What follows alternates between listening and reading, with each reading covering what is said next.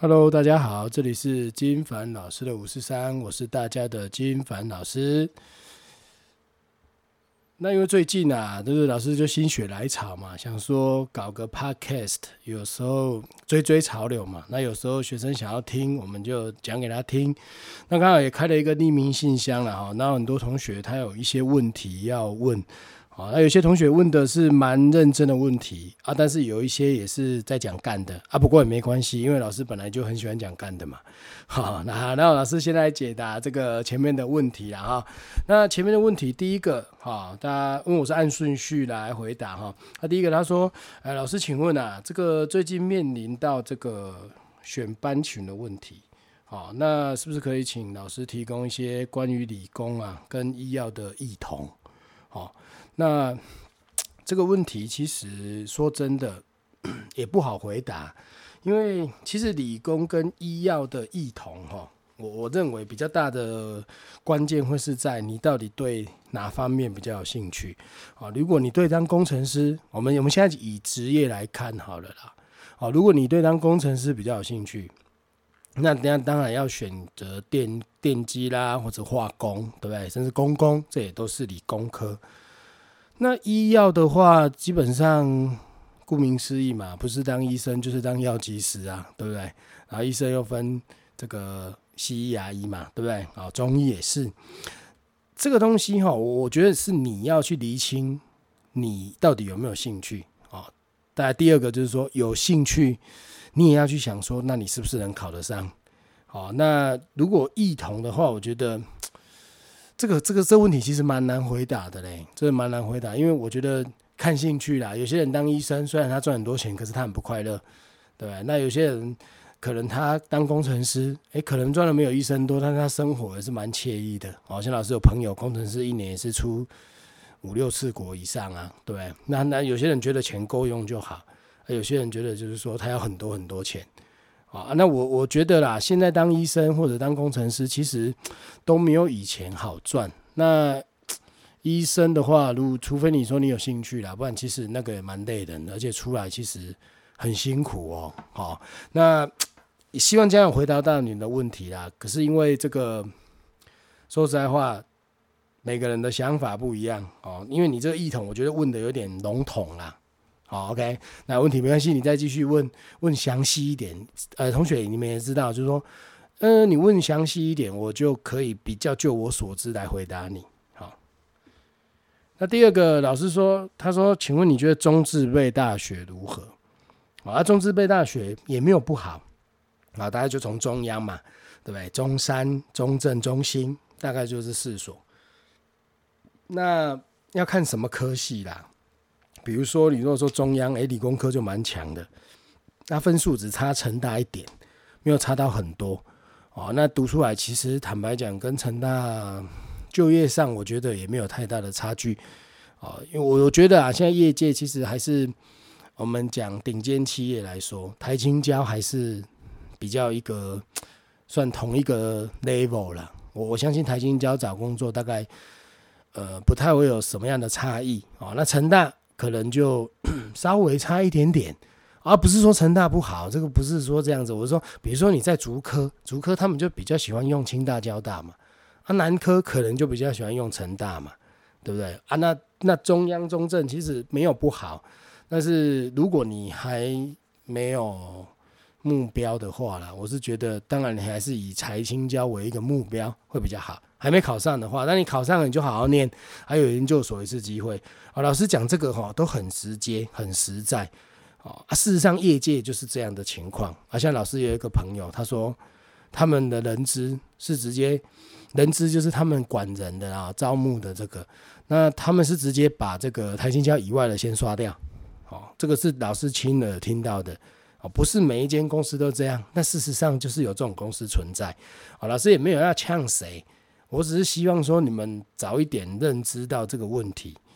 那如果你可以因此而做一些努力或者是补救，而考上比较优秀的大学，我觉得对大家来说都好嘛，我觉得是这样啦。再来就是说，老师他成绩不太好的话，国立大学跟科大应该选哪一个？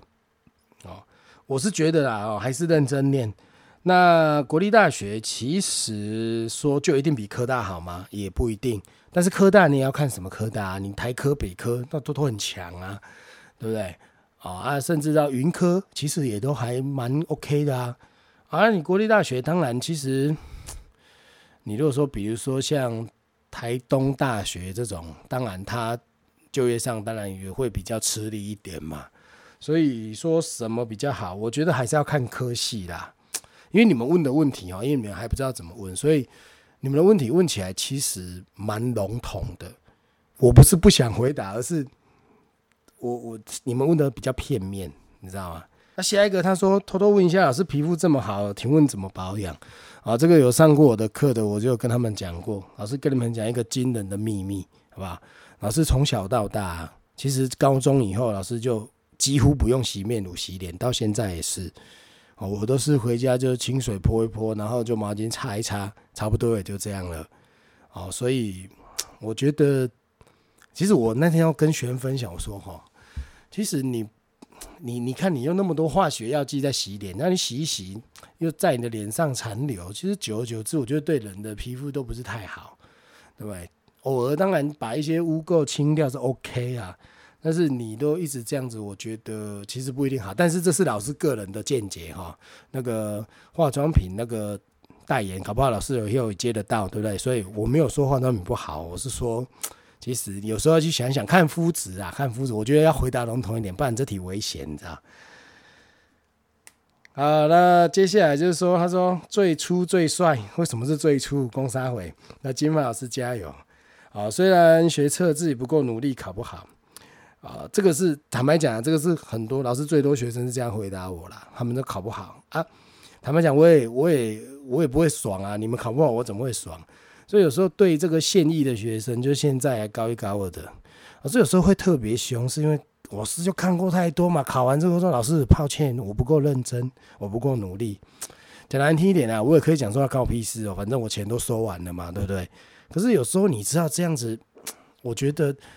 在我的当然你考完了那没话讲，可是你们有些同学就还没考嘛，老师在你身上看到有一些希望，总是会希望说你再盯一下，把你的潜能发挥一下，那不管发挥的如何，那至少你努力过没有后悔嘛，对。那时候他还是很感谢老师的谆教诲，也没有谆教诲啊，其实我上课都在讲干话嘛，这也没什么。其实坦白讲啊，有些同学觉得是干话，可是我觉得有些时候这些价值观啊，我不敢讲我都是正确，但我愿意跟你们分享。有时候你出社会之后，老师也常讲哦，其实很多人是出社会之后，他也觉得说，看陈凡讲的真是有道理。好，这是老师经验啦，经验就上课想说，因为有时候抄完大家也累了啊，跟大家聊聊天，也没有什么。特别说这个就是圣旨啊，这就是真理也没有嘛。讲干的其实还好，让大家激发一下，然后顺便大家休闲一下这样子 ，OK。那接下来有同学问说，老师有学生政治系、法律系政治系我要想一下，但法律系一堆啦。那刚好上面有一个说可以请台北大学法律系学长姐来分享没有问题。台北大学老师刚好有。台北一定要台北大学吗？因为台湾大学台大法律的老师是真的蛮多的，那可能趁这个暑假老师会把他们稍微邀请一下，然后问他们说，可不可以我们来访问一下这样子。好，那中正法律当然这个法律系犯罪防治这个我相信都类似，都类似。好，所以老师会接下来会安排，但是因为老师有正职要做，像这个录音，其实录音不难。我就录一录，可是还要剪辑，对不对？还要考虑那个录起来声音的状态有没有音爆，巴拉巴拉巴拉的，还要上传，所以其实录 podcast 比老师想象中真的麻烦非常多有时候人就懒，你知道吗？就说放着就没做了。像今天也是心血来潮，想说算了啦，刚才把它做一做，至少要做一集嘛。买那么多器材，连一集都没做到，像话吗？而且老师其实做这个就是也不是说找自己麻烦啦，就是说很多新的东西我们去试去做那认真去做，做得好不好，我觉得还是看态度。所以有些时候你们其实书读不好，我都觉得蛮 care 的，不是因为你书读不好，而是你在做事情那个态度有没有拿出来。哦啊、像我现在我做 podcast， 其实赚不到钱这是一定的啦，但是我会把它做到一个样子，哦、至少说、啊、听起来啦，或者看起来啦是一个OK 有7、80分以上。哦、我觉得教学之外啦，我觉得我这个人生的态度其实这样很臭屁啦，但是我讲真的很值得大家去很值得学生稍微去观摩一下啦，就是我想做给你们看嘛，就是这样，好不好？好，再来这个就讲干的，成文数学有没有缺工读？讲真的啊，老师这个成文数学不知道能不能撑过今年、明年哦，啊，撑不过去就也没关系啦，反正大家都会支持我去卖面嘛，对不对？啊，来看一下，暂时没有啦哈、哦。那老师觉得大一跟高三的姐弟恋。大一跟高三哪有什么姐弟恋啊？就差几回呢啊，对不对？差1岁啊！你现在在高中，你感觉好像你很寂寞，很需要人家关心。等你上大学了，坦白讲，诱惑更多嘛，然后看到的更多。我不是说叫你们分手啦，只是说有时候，当然感情当下认真谈 OK， 但是我还是觉得啦哦，把自己该做的事情做好哦啊。当然，人生留下一些经历都很好。其实我以前蛮讨厌，不是蛮讨厌，不太赞成说高中生去谈恋爱什么的。可是我后来发现，其实也没什么不好啊，只是说为什么大家都反对高中生谈恋爱？因为第一个你们还小，第二个你们没有经济上的压力。我一直觉得像读书没有经济压力这件事情其实是影响大家会不会认真去念书的最大关键。像我们长大，我们出社会，想不想谈恋爱、啊、当然想啊，但是想谈恋爱要怎么样？要有钱啊，对不对？要有赚钱，要有收入啊。可是你们读书一个比较大的问题是爸爸妈妈养你嘛，啊没钱就跟家里拿嘛、啊、所以变成说你读书这份工作你会变得做起来可有可无，有做也可以，啊没有做感觉也不会死，对不对？你也不会饿死，所以有时候会谈到忘我，哦，谈到忘我啊，所以为什么大人们他们都很不喜欢，或者说不太建议你们去谈恋爱之类的，哦，不管是异性或者同性，黑龙林大代级我也不管，对不对？但是。我觉得就是，其实大家都高中生，大家都想要自由啦。可是，其实你在想哦，你要自由啊，我们讲财富自由，财富怎么样才能自由？不是说你都不要钱，你就会自由。什么人才会财富自由？对不对？那赚的钱要够多嘛，至少能够 cover 他的欲望。好，那高中生因为你们读书，说实在话没有压力啊，没有压力，你读起来。不是说没有压力，就是说你没有说哦，比如说明天考试考不过，你可能领不到薪水，你可能就活不下去，下一餐不知道在哪里啊。你出社会有嘛，所以大家就会去分配时间啊。我觉得你们谈恋爱 OK， 但时间分配能不能不要那么夸张的去分配？因为有时候你们就会，我讲啊，因为你们没有经济压力了，好、哦，所以这个老师对你们看法，那你们有些人也是听起来很不爽，没关系啦、啊，你不爽就不爽嘛，反正我还是要讲，你知道？哦，所以这个就是我们说姐弟恋呐、啊，啊，像聊爱情相关的，我觉得这个都是关键。你长大之后谈恋爱，讲难听一点，我们不是说大家都喜欢哦很有钱的人，但是你看嘛，比如说2个长得一样帅，啊，工作。长得一样帅啊，对你都一样好，可是一个呢，他月收入就是一年就是赚100多啊，另外一个月只赚3万多。哦，我们假设家里都一样没有钱呐，哦，你不要说老师赚3万多，可是他们家里有好几亿的财产啊，那就没办法啊。你如果是一样的长相，长差不多的长相啊，一样都对你很好。坦白讲，我觉得不管男生女生，尤其因为我比较大男人，抱歉哦，我觉得男生还是要养家啦哦。那你女生在选的时候，废话当然选收入稍微高一点的啊，至少你们的生活会比较有质量，有质量感，然后太大陆用语不行，会比较有品质嘛。你一年要不要出国个一两次？要嘛。那你一年如果赚100多万，讲真的，出国一两次勉强可以，房贷不要太重的话，对不对？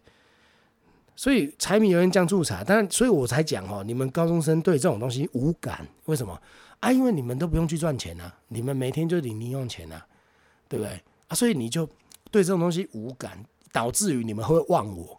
我觉得这个问题最大是在这里。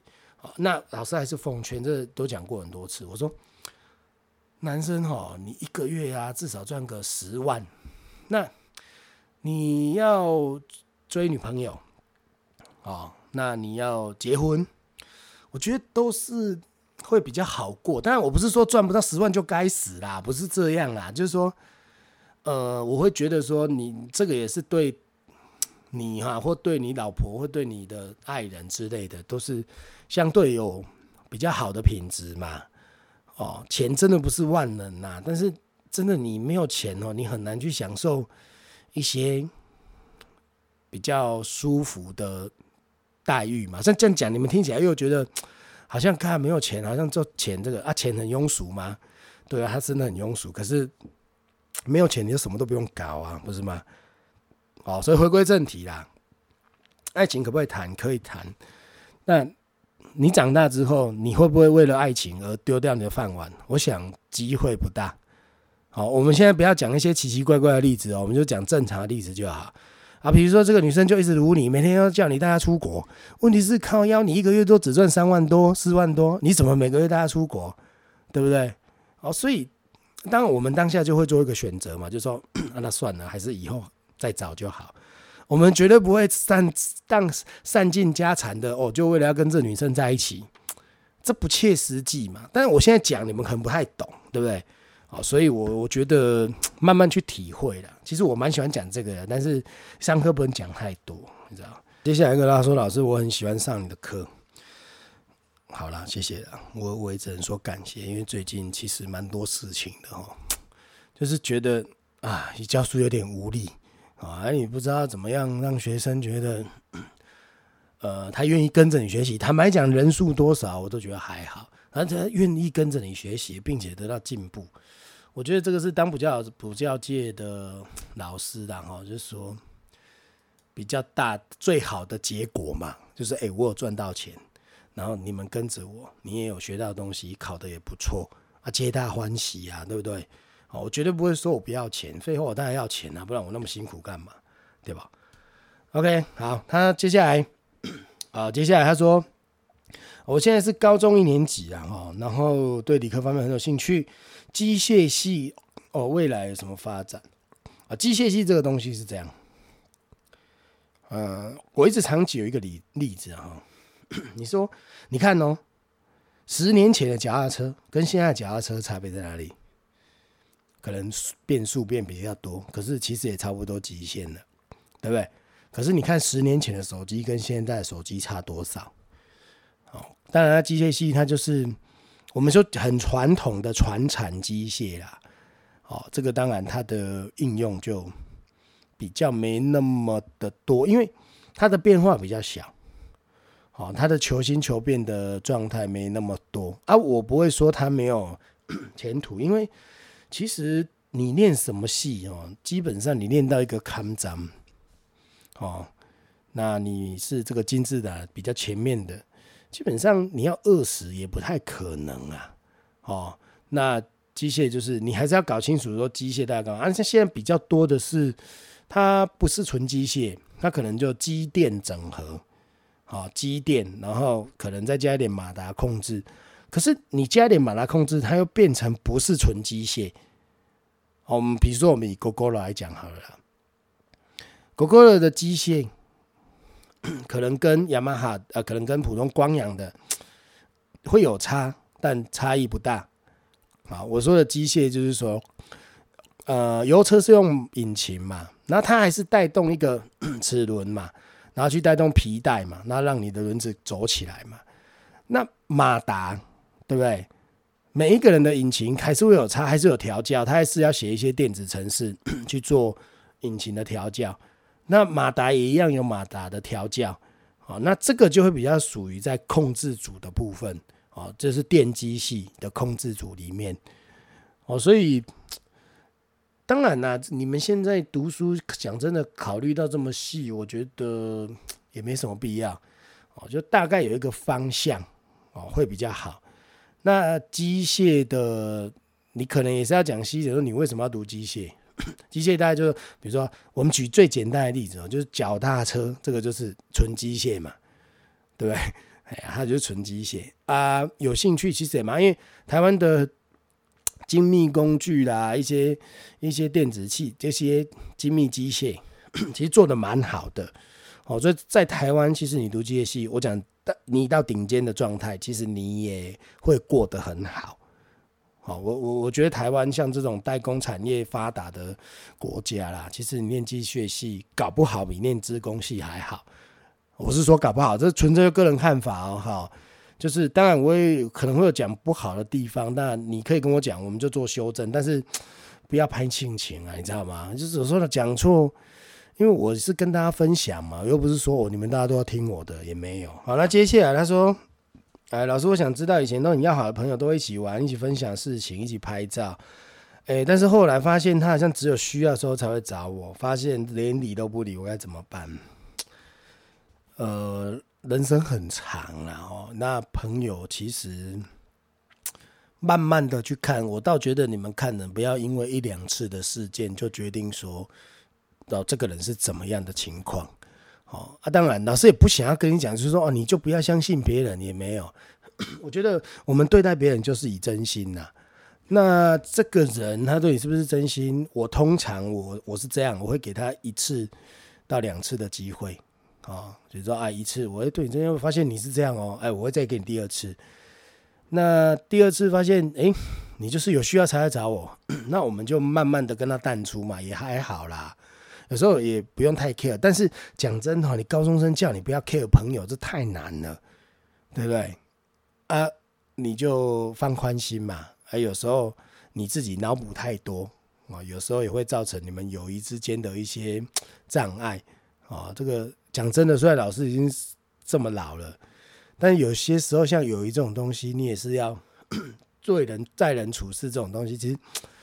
不经一事不长一智啊！其实我觉得你们这年纪受个伤，爱情受个伤，友情受个伤，对你们的人生来说，我觉得都不是坏事啊。你们有时候也不要那么 care 说我就是好受伤，我现在要死了。其实也不会啊，你下次就知道说你怎么样该面对到这样子的人跟状况嘛，对吧？所以我觉得还好啦。好，再来他说。这个我们学校前几天毕业典礼我居然哭得比毕业生还惨事发经过如下：毕业典礼本来要到学长姐班上来个最后的道别，拍个照抱一下什么这么好还可以抱好了，看一下这样开始没有那么大感触，知道一个学长说他说这个以后你们就抱不到了以后你们就抱不到了。那我是觉得，当然他是有一点，对，他一定是一个重感情的人这个当然是毋庸置疑啦。但是我是觉得说，有时候你太 care 这种因为他真的讲很多，他说以后你就要一个人搭校车了，那瞬间我就忍不住整个哭爆，还是想说不能哭什么的，硬是说要马上喷出来。后来就他们班那个认识都抱一下再见什么的，不夸张，抱一次就再落泪一次，到最后一起拍了很多照片。老师看到这里还没看完老师觉得说你要不要考虑去当演员？可以抱一个就哭一个也不容易，你可能是一个比较多情感比较满的人他说一直到现在无法接受他们毕业的事情，然后巴拉巴拉巴拉巴拉一些相知相惜的人都很方面以孤寂机缘孤帆远影碧山尽，再来下一句嘞，唯见长江天际流，是不是这样？好像是难以忘怀某高中啦他说其实他最后一句讲不错，他说总觉得自己当初不够珍惜这一切这个其实我觉得他这一句话蛮对的，人活在当下啦有时候你都是逝去了，你才会觉得说，啊靠，早知道当初怎样。我跟你讲，早知道乐透要开几号，我就去买了。好，讲这种干话都没有用。好，所以，但是与其是对朋友啦，哦，那重感情什么的，啊，其实天下没有不散的宴席啦。朋友又不会不见，大家都会长大嘛，对不对？那好，那继续讲，我倒是好先解决这件事情啊。我倒觉得这个学生你不用太 care， 因为人生还有很多这种场合，对不对？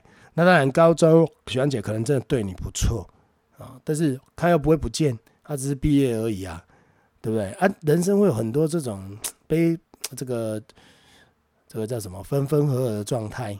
一定都会有啦，放宽心，做好自己。然后，如果有几个学长姐让你比较敬佩的，哦，而且他们做得不错，往他们方向去前进，跟他们看齐。我觉得应该把它转换成这种心情，而不是说哦，然后一天没看到他你会死一样。啊，当然，如果你喜欢这个学长，因为我不知道男生女生嘛，你喜欢这个学长或喜欢这个学姐，好吧，那就是一种思念嘛，我觉得还好。好，话说回来，我觉得哈，你们高中生呢，这种话、啊，说啊，很后悔当初没有。我老师刚好趁这个时候讲一次，因为搞不好这 podcast 一集就没了，你知道？我觉得大家哈，你们这个年纪对父母应该要好一点。哦，当然有一些父母是真的，他是有点过分，哦，但是大部分都不是，他们管你，哦。讲真的是因为爱你，但他才要管你嘛，他担心你嘛。但是呢，现在资讯发达嘛，像我们以前，我妈骂我，我当然也会不爽，青春期嘛。但是我们也像我的做法，我从以前到我很少跟我妈妈顶嘴，我就说好喝，我有听听喝啊喝啊，我那都喝啊，因为当下他那种心，我们当下那种。因为我青春期的时候，每个人都很叛，都比较叛逆。我觉得那是荷尔蒙作祟，不是说你真的不爱你爸妈。但当下我是觉得不要在那边硬来硬去，就是有时候你会说出那种连自己都无法接受的那种话。好，换成你是家长，你真的听到你小孩这样跟你讲，你真的会老把塞，我不骗你。所以我觉得啦，就是对父母的，而且现在这个资讯太发达，对不对？啊，大家就学到哦，情绪勒索。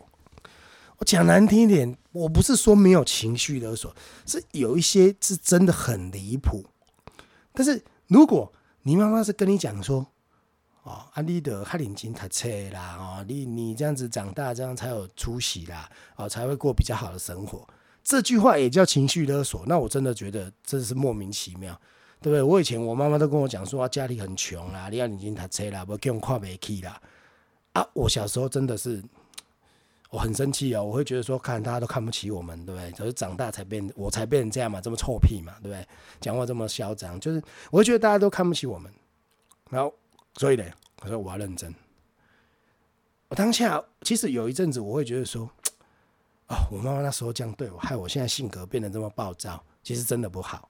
可是回过头来想，她真的是在勒索你吗？她也是希望你变好啊，对不对？我是举我自己的例子啊，但你们那个如果很夸张，你们自己要知道哦。嘿，老师讲一般的，绝大多数的家长不会去情绪勒索自己的小孩。哦，我们那时候没有情绪勒索这种字眼啊，对不对？啊，所以我们就觉得啊，就是这样啊，好啦。所以我觉得啦哦，当然有一些名词什么的都会，你们会抓到一个 timing， 你们抓到一个时机，你们就哦，你就是在怎么样啊？所以我一直在跟学生讲，我说啊，在争吵当下，其实你不要去太多的回应，我说好，你就说好，我知道了啊，甚至啊，你真的不行，你就不要讲话。不要去讲出那种很离谱的那种话啊！讲真的，让自己的家人伤心。那我说万一啊，万一你们在争吵的时候，你们两个可能有一个人谁怎么样了？哎，干意外真的很难讲哦。啊，你不就后悔一辈子？我这样讲没道理。所以，我觉得啦哈，就是说你们这年纪啊，跟家长的跟爸爸妈妈的一些互动，我觉得是蛮重要的。那你不知道怎么互动，好，那就算了，你就不要互动，你不要去觉得说大家都在害你，大家他都怎么样怎么样。好，其实讲真的，他也是为你好，对不对啊？我现在讲这个你们可能听不下去，但是反正我就是要讲，我中这个就是要讲，因为反正我想讲什么就讲什么。好，当然我还好，我对我妈当然是没有到很 OK， 但是我印象当中我可能也很少跟她应出应激，一定会有，但我们现在长这么大就比较不会啊。我跟你讲，你们这个年纪最会了，搞不定跟老爸老母玩家，对吧？啊，玩家当然有些是夸不夸张啊，我是觉得啦，你如果想要断定夸不夸张，你可以来找我聊，举一些例子。哦啊，我讲你，如果你愿意听，我是愿意讲给你听。但是绝大多数的家长，我相信都会希望你们变好啦。我觉得是这样，因为我真的听过很离谱的例子。哦啊，那个真的讲出来，你们会觉得怎么可能有这种家长？哦啊，如果你们以后需要哈，就是说你真的觉得哦，你的家长很恐怖，反正匿名嘛。哦、啊，我就来跟你讲我知道的那些故事，讲完可能你心情会好一点。哦，因为其实痛苦都会比较出来的嘛。啊，我是觉得啦，就当下那个情绪不要让它溢出来就好了，好吧？好，下一个他说，哪有学生可以让你印象深刻？这是白目的嘛，啊，就会让我很突然的就觉得上课不认真的，但让我印象深刻的不太好了，好不好？这个有什么好需要让补习老师印象深刻？你们有病是不是？对不对？好，所以我想听你聊面条这个以后慢慢有机会啦，因为吃的这种东西，讲真的，每个人状况不一样哦。我是对我自己的吃是蛮有信心的，但是也有我说觉得很好吃，大家觉得不好吃的啊，但是随便啦，我觉得那个还好，小事情。好，他说二类组好一点，现在工作出大概是什么方向？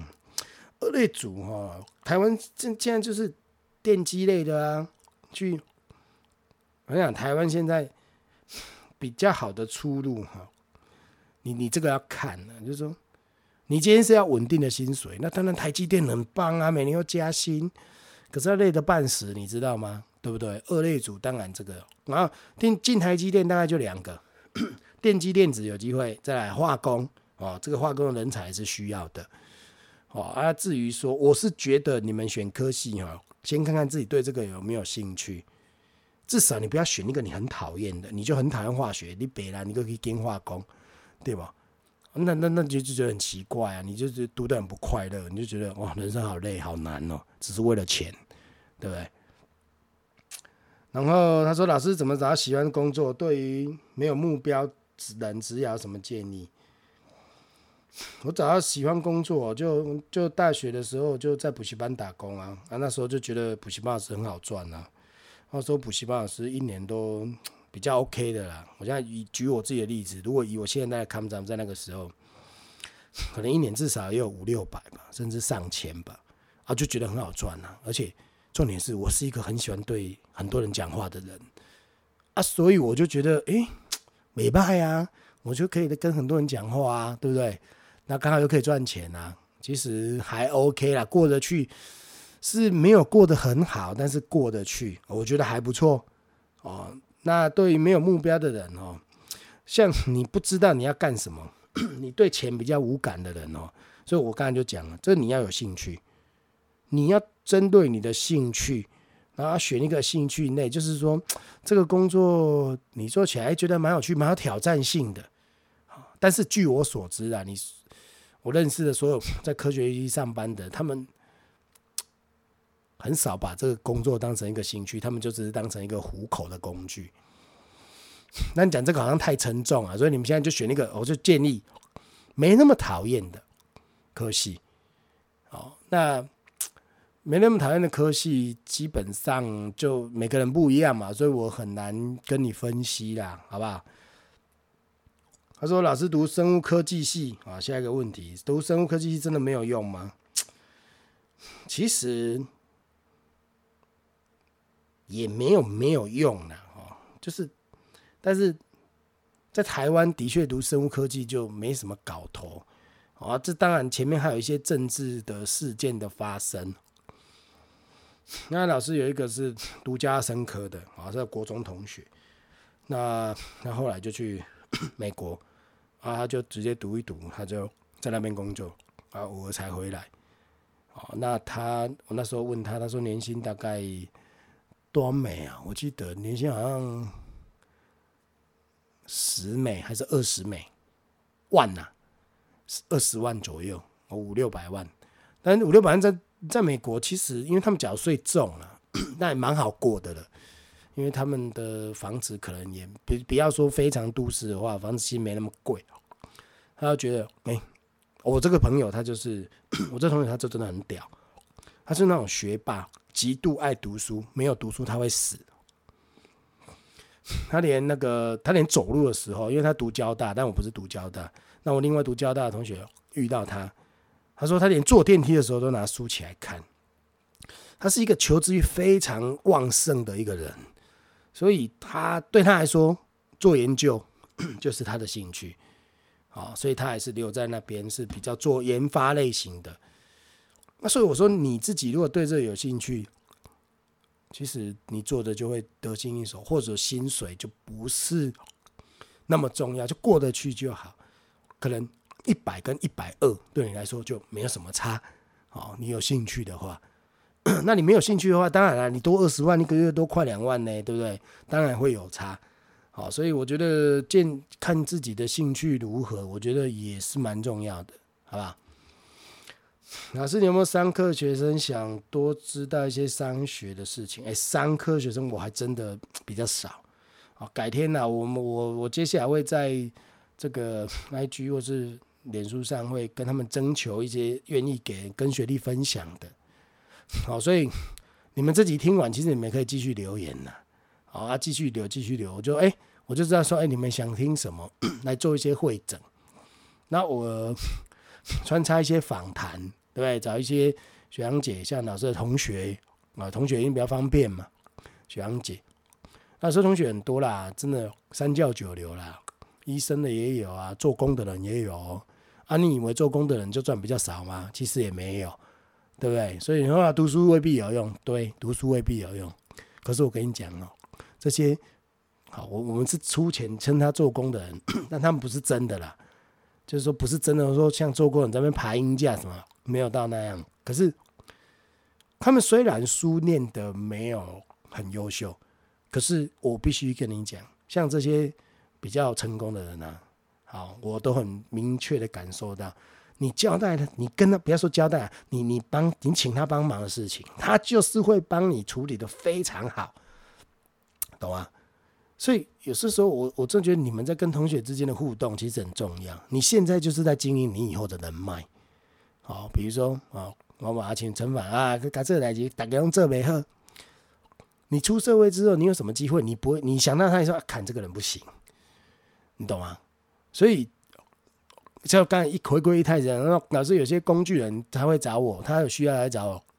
那这种人在你既定的印象，他就是他就是。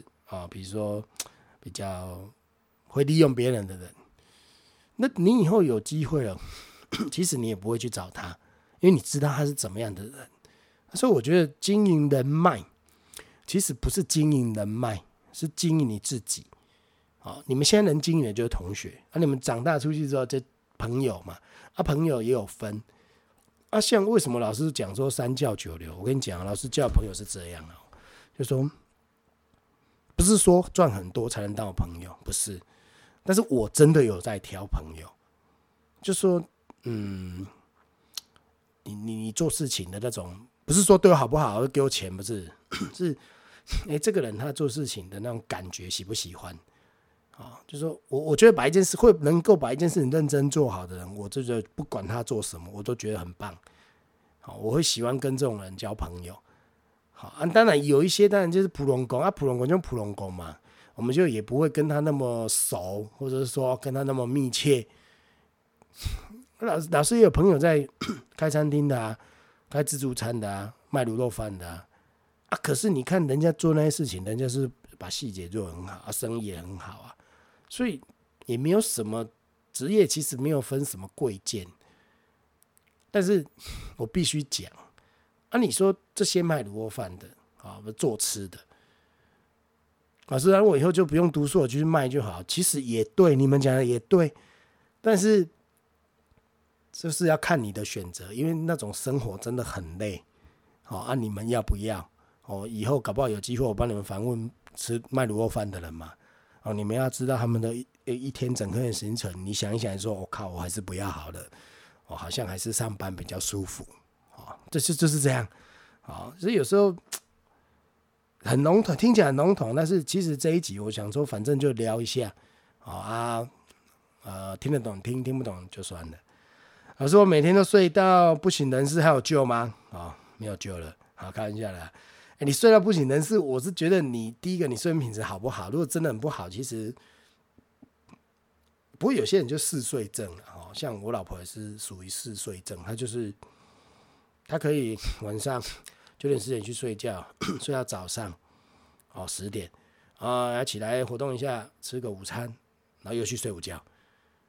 对啊，啊，其实也还好，有她对她来说，她的放松就是睡觉。我觉得 OK 啊，我以前很 care 啦，我现在都不 care 了，想睡就睡啊，把事情做好就好了嘛，对不对 ？OK， 好，那好像没有什么话题的呢。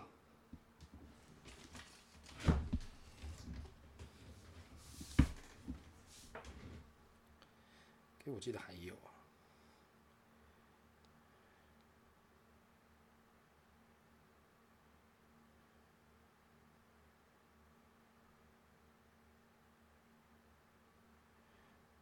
哦，还有，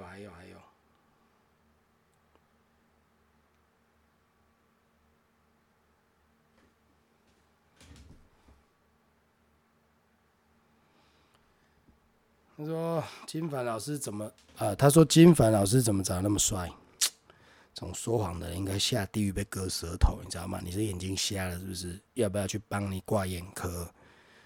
他说想听老师的 podcast，yes， 你现在正在听。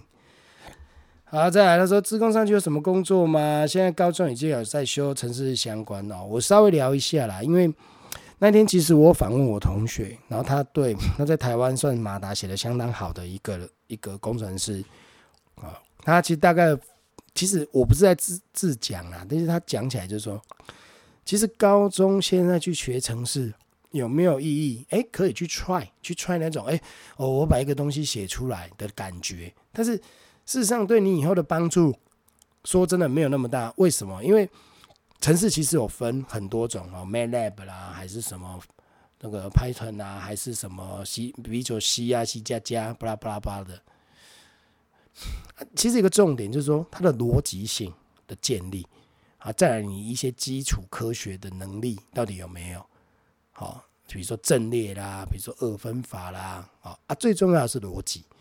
哦，写程式的人哦，那个头脑逻辑一定要好。有些人写了几百行，但有些人2行就结束了。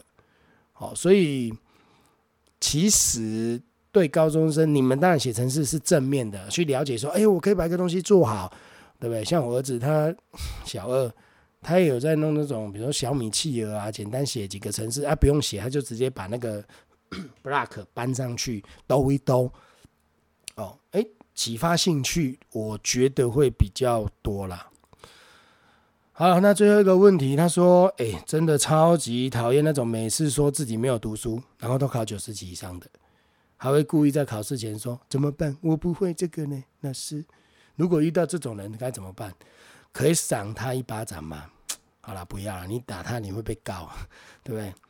啊，所以我刚才讲了，什么人都有啊，对不对？没有读书啊，每次都考很好，可是。”老师就有遇过，他是真的没有读书，他每天都跟我去打撞球啊。比如说我们高中的时候，他每天都跟我去打撞球啊。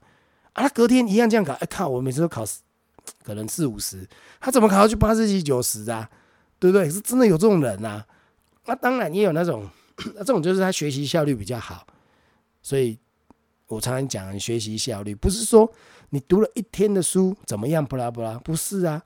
你读半个小时，你可以达到3个小时的效果，半个小时 OK 啊，但这样是比较扯啦哈。你读半个小时有1个小时的效果，你剩下半个小时可以稍作放松休闲。其实我觉得你们念书一个很大的问题，就是你们都当下不够专注，你们没有办法专注在那一件事情上，导致于什么？你花太多时间在到达那样的分数，啊，所以你们就没有时间去玩了，啊，所以就会靠北啊。然后爸爸妈妈看你的成绩不好啊，又会念你啊。那这时候你要说，你在情绪勒索我，对不对？是我觉得你们的时间利用效率真的要再提高，试着把一件事情做好，在那个当下，好，然后规划一些时间让自己稍微放空一下，比如说听听我的 podcast， 我觉得这是一个不错的选择。好啦，开玩笑，你们自己要学会安排自己的时间呐，对不对？啊，你遇到这种人，你就不要理他就好了啊。对不对？啊，你可以选择，你也可以读一读，你可以选，像讲到这个，你可以选择变成跟他一样的人，或者是啊，我们就不是那样的人，那就让他去吧 ，Let it be 嘛，对不对？所以，我觉得哈，其实，我其实蛮喜欢这样跟你们聊天，我觉得还不错，把自己的人生一些想法跟你们分享，没有对错。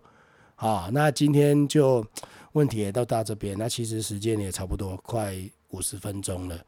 好，那这个是樊老师下课53的第1集 EP1， 希望大家会喜欢，拜拜。